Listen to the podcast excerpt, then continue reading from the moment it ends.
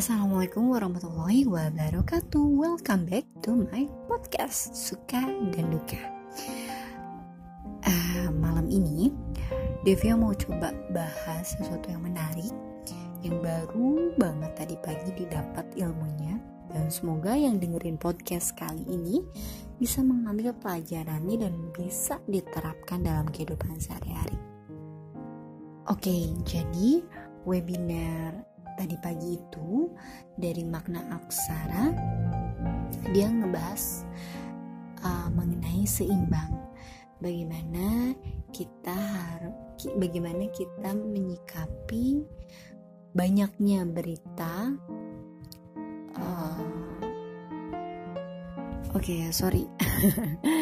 Lanjut ya. Jadi mindful mindfulness class seimbang.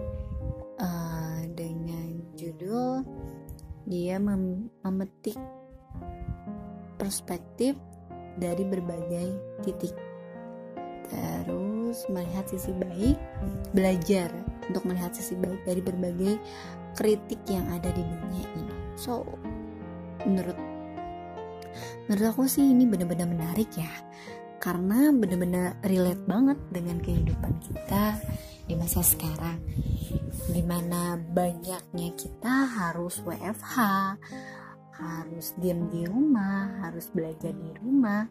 Otomatis uh, paparan dari sosial media, dari digital di, di dunia dua ribu dua puluh satu ini benar-benar apa ya, cepat gitu kan. Terus gimana kita buat menyeimbangkan diri kita yang walaupun kita unlimited otak ini, tapi kan tetap kita harus menyeimbangkan segala aspek mind, body, and soul, benar ya?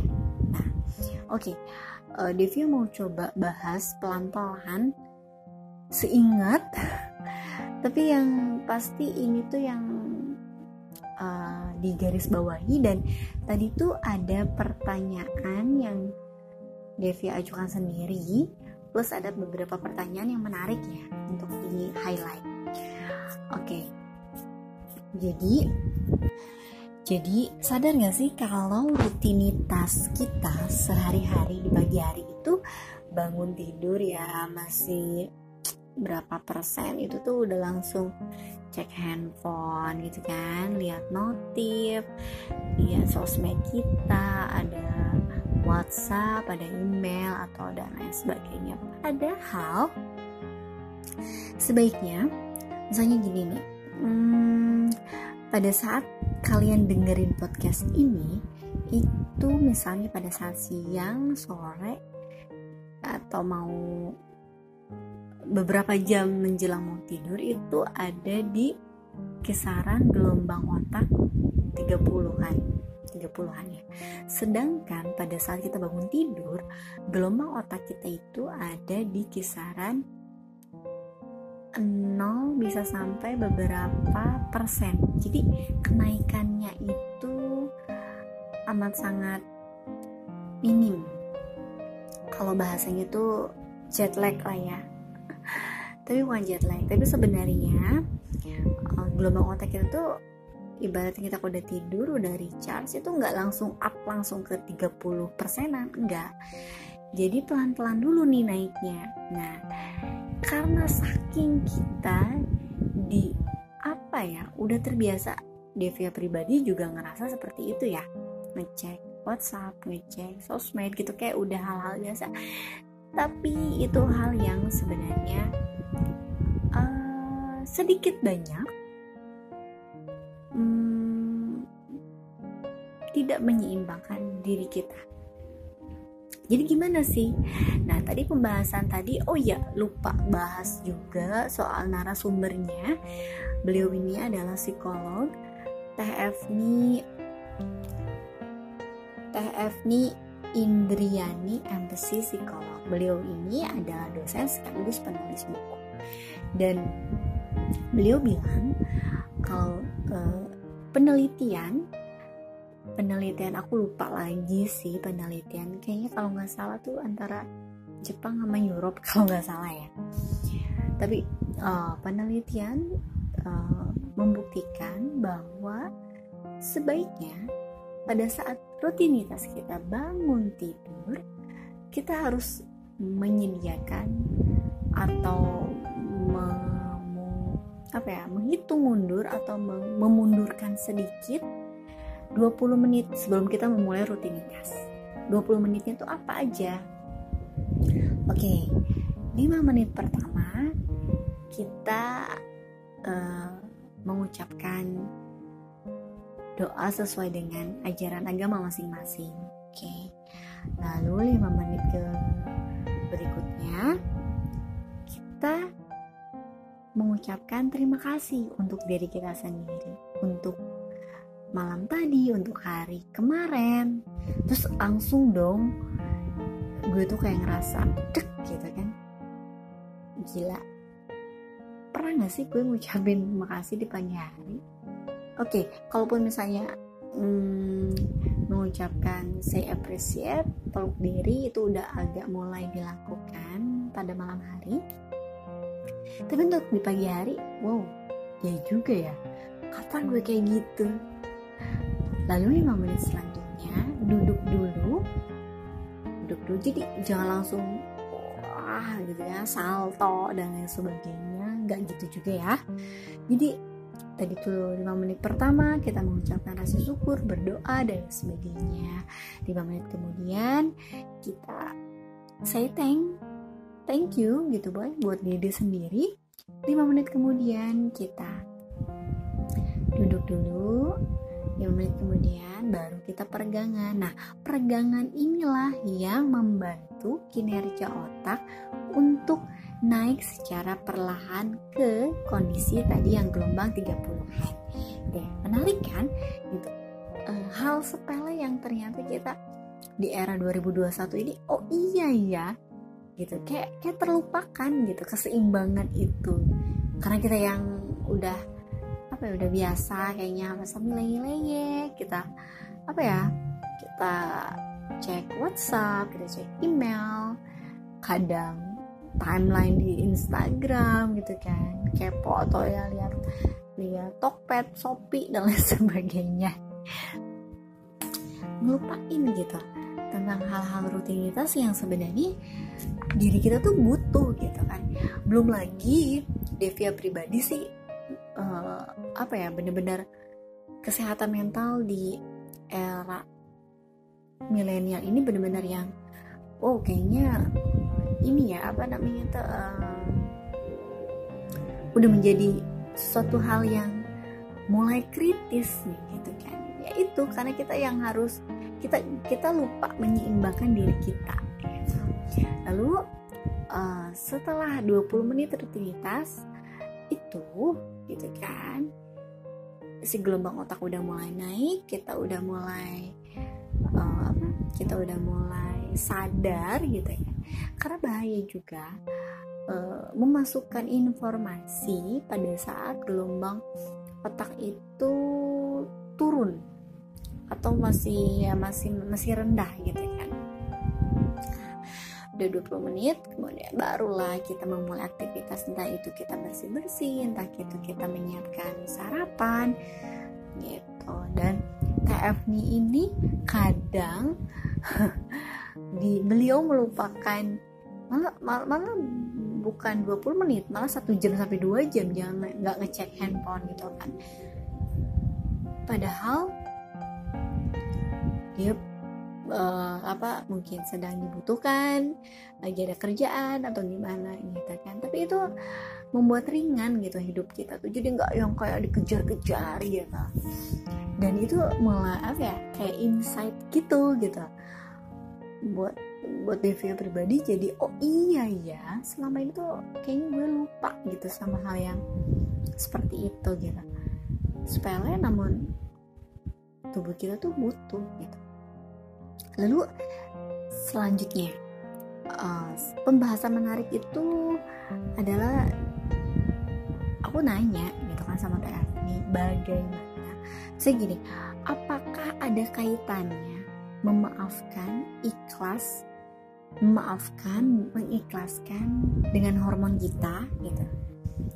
Dan bagaimana caranya kita untuk berdamai dengan semua luka yang ada di hidup kita.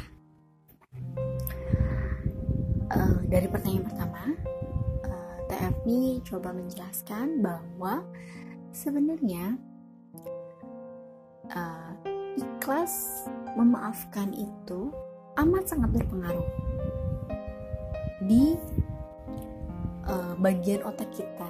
Aku lupa lagi ya apa gitu ya, pokoknya ada di otak depan ya.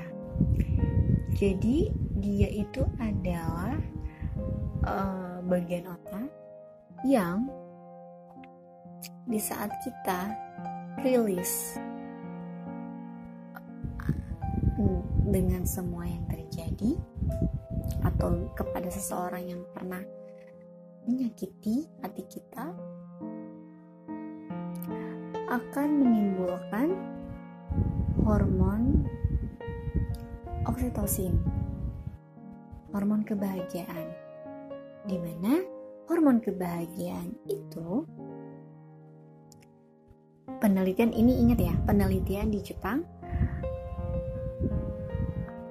hormon kebahagiaan itu erat kaitannya dengan regenerasi sel-sel, dengan terutama di daerah wajah, karena daerah wajah itu adalah yang paling sensitif ya.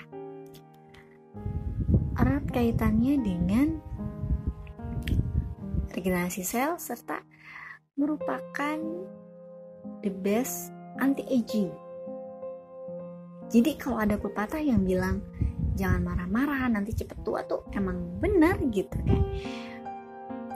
Dan orang yang banyak smiling, banyak yang lebih apa ya, lebih kalem, lebih lebih teduh hidupnya, lebih religius, kayaknya kelihatannya awet muda, benar nggak sih? Ya. Karena anti-aging the best tuh ya itu memaafkan dan ikhlas. Oke, berkaitan dengan pertanyaan saya pribadi yang kedua, bagaimana caranya? Caranya adalah pertama, sadari. Jangan pernah menolak, jangan pernah membantah emosi apapun yang ada, yang kalian rasakan. Oke, seperti gini contohnya. Aku tuh sakit hati sama si A. Lalu kalian bisa bilang, kalau uh, contohnya aku ya, oke Devia, aku tahu dia menyakitimu dengan kata-kata, dengan sikapnya. Aku sadar, aku tidak menolak, aku merasa sakit, aku merasa kesal, aku merasa marah. Keluarkanlah, buatlah suatu pengulangan kesadaran mengenai emosi yang kita rasakan. Setelah kita mengakui, jangan pernah, jangan pernah ah enggak, aku baik-baik aja, ah uh, never mind lah, enggak gitu. Kalau misalnya kita memang ngerasa si A, si B, si C itu memang melakukan hal yang, atau kita pernah mengalami sesuatu hal yang tidak menge, tidak menyenangkan di masa lalu, akui, sadari, pengulangan. Oke, setelah itu lagi marah nih kan, lagi kesal, paling terbaik untuk rilis adalah kepada secara, maksudnya secara mekanik, artinya secara dalam gerak. Tapi jangan juga misalnya oke okay, uh, karena harus dirilis dalam gerak, aku bersih-bersih rumah nih. Gak gitu juga sih, mesti kalau kayak nyapu, ngepel, oke okay lah, tapi ya takutnya nyenggol vas bunga, nyenggol cuci piring karena harus rilis tes, pecah nggak gitu. Mungkin bisa disalurkan dengan kalian mau sit up satu jam gitu, atau kalian mau apa namanya tuh uh, olahraga yang lain, lari keliling lapang, atau juga mau push up, mau zumba, apapun lah. Pokoknya yang jelas uh, the best release saat kalian sudah mengakui semua emosi itu adalah dengan mekanik, dengan motorik, dengan gerak. Oke, okay. Habis seperti itu, barulah lakukan uh, personal journal di dua waktu keramat. Kapan waktu keramat itu? Waktu keramat itu adalah pada saat mau tidur, ya sekitar sepuluh menit atau dua puluh menit, dan pada saat bangun tidur. Nah, jadi pada saat, pada saat bangun tidur kita ubah tadinya yang ngecek handphone, mungkin kita bisa bikin personal journal mengenai emosi kita, mengenai hal yang buat kita marah, mengenai mimpi buruk yang tadi malam kita alamin, atau pas mau tidur, Oke, okay, saya bla bla bla, saya siapa? Saya memaafkan uh, si A karena dulu dia pernah mengejek saya dan dia membuli saya misalnya. Jadi kita bikin tuh kayak dear diary itu emang ngaruh banget gitu. Untuk apa? Sam, um, untuk kita rilis pengakuan. Itu juga kayak personal terapi. Sebelum kita misalnya membutuhkan uh, profesional terapi semacam psikolog atau psikiater, kita bisa uh, mencoba dulu hal tersebut. Jadi hal itu bisa diterapkan, hal-hal sederhana itu bisa diterapkan, dan semoga bisa membantu. Oke, okay, lalu selanjutnya bahasan yang menarik menurut Devi adalah pada saat hmm, terutama kalau kalau laki-laki, pada saat dia dapat suatu masalah atau hal yang membuat dia harus fight atau flight, dia butuh waktu untuk menyadari. Namun kalau untuk perempuan tuh lebih ke perasa banget lah ya, apalagi apalagi kalau perempuan itu sedang ada dalam period, ya kan, kayak lo senggol gue bacok gitu kan, kayak ada peribahasa kayak gitu, dan memang hal itu terjadi gitu. Hormon kita ini sedang tidak seimbang. Nah, bagaimana menyeimbangkannya? Karena tadi itu, karena tadi Dev yang ngomong ada tiga komponen: mind, body, and soul. Nah, di, di, di bodinya itu kita seimbangkan. Seimbangkannya bagaimana? Seimbangkannya uh, kalian coba jalani pola hidup sehat plus adanya sayuran dan buah. Bukan berarti kalian harus jadi vegan, enggak, tapi dalam makan kalian tuh ada di sayuran sama buah itu. Karena apa? Sayuran buah mengandung serat yang baik, apalagi disertai dengan yogurt. Lalu pencernaan itu akan menekan hormon, aku lupa hormonnya apa ya, akan menekan hormon apa ya, pokoknya hormon tersebut itu yang oh ya ingat akan menyeimbangkan hormon estrogen, ya betul, hormon estrogennya akan seimbang, maka kita tidak akan menjadi drama queen pada saat period gitu. Jadi coba co- cobain dulu ya, tapi memang memang memang hal itu satu bulan apa dua bulan belakangan ini tuh Devi akuin emang ngaruh banget gitu. Ngaruh bangetnya itu disertai dengan workout gitu, minum air putih, uh, pokoknya dia pola hidup sehat aja, makan juga yang nggak selalu melulu pedes terus gitu kan.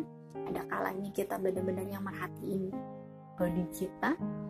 Dan pas period, eh aku period ya, biasanya kan drama, Uh, ngambekan lah, manja lah, tiba-tiba nangis apalagi, pokoknya bener-bener yang drama queen banget. Tapi dua bulan itu dibarengin dengan hal-hal yang maintain badan, alhamdulillah gitu, jadi les lah. Jadi kata T R T, cobain menyeimbangkan si hormon yang ada di tubuh kita itu dengan memberikan asupan yang seimbang. Oke okay.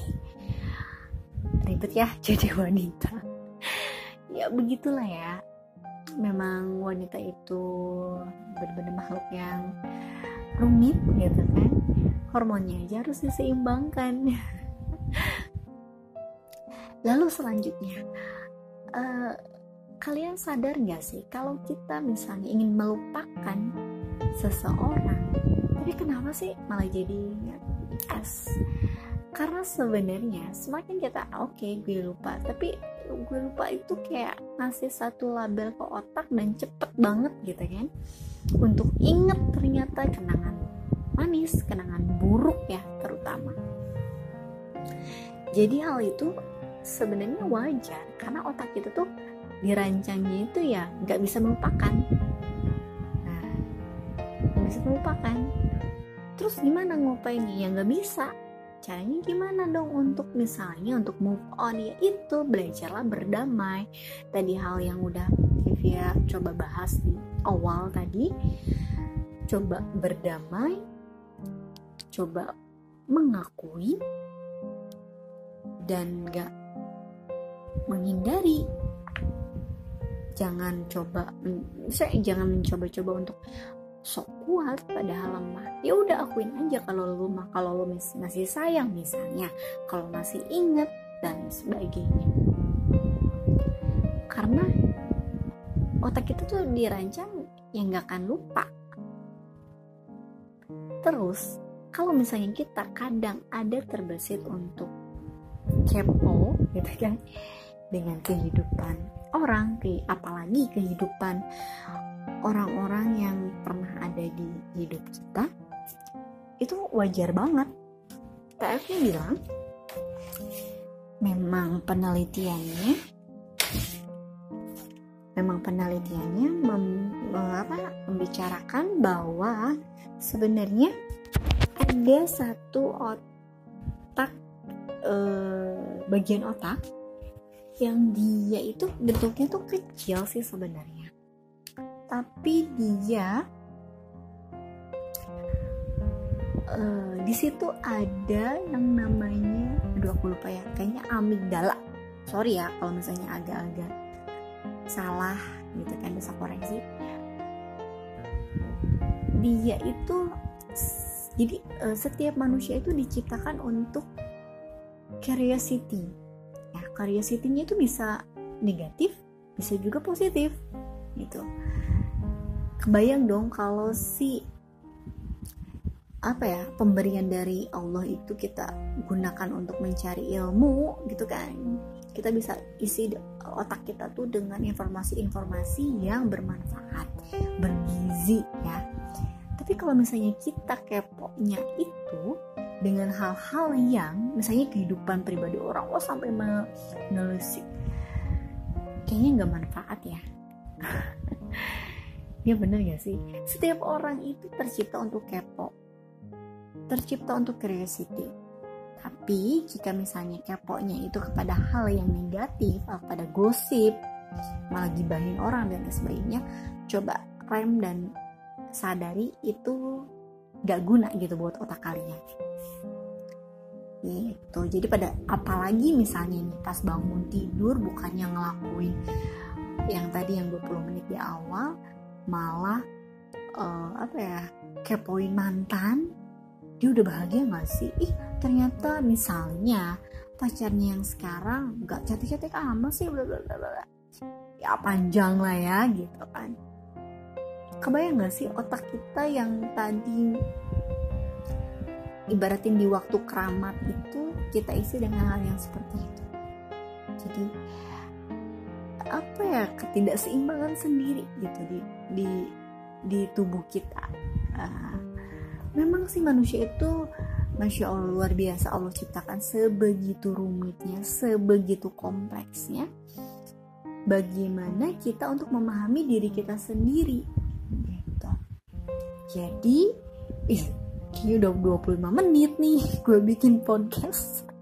Tapi asli uh, kurang lebih seperti itulah uh, webinar yang tadi gue ikutin buat uh, menyeimbangkan dan melihat perspektif dari berbagai titik kita.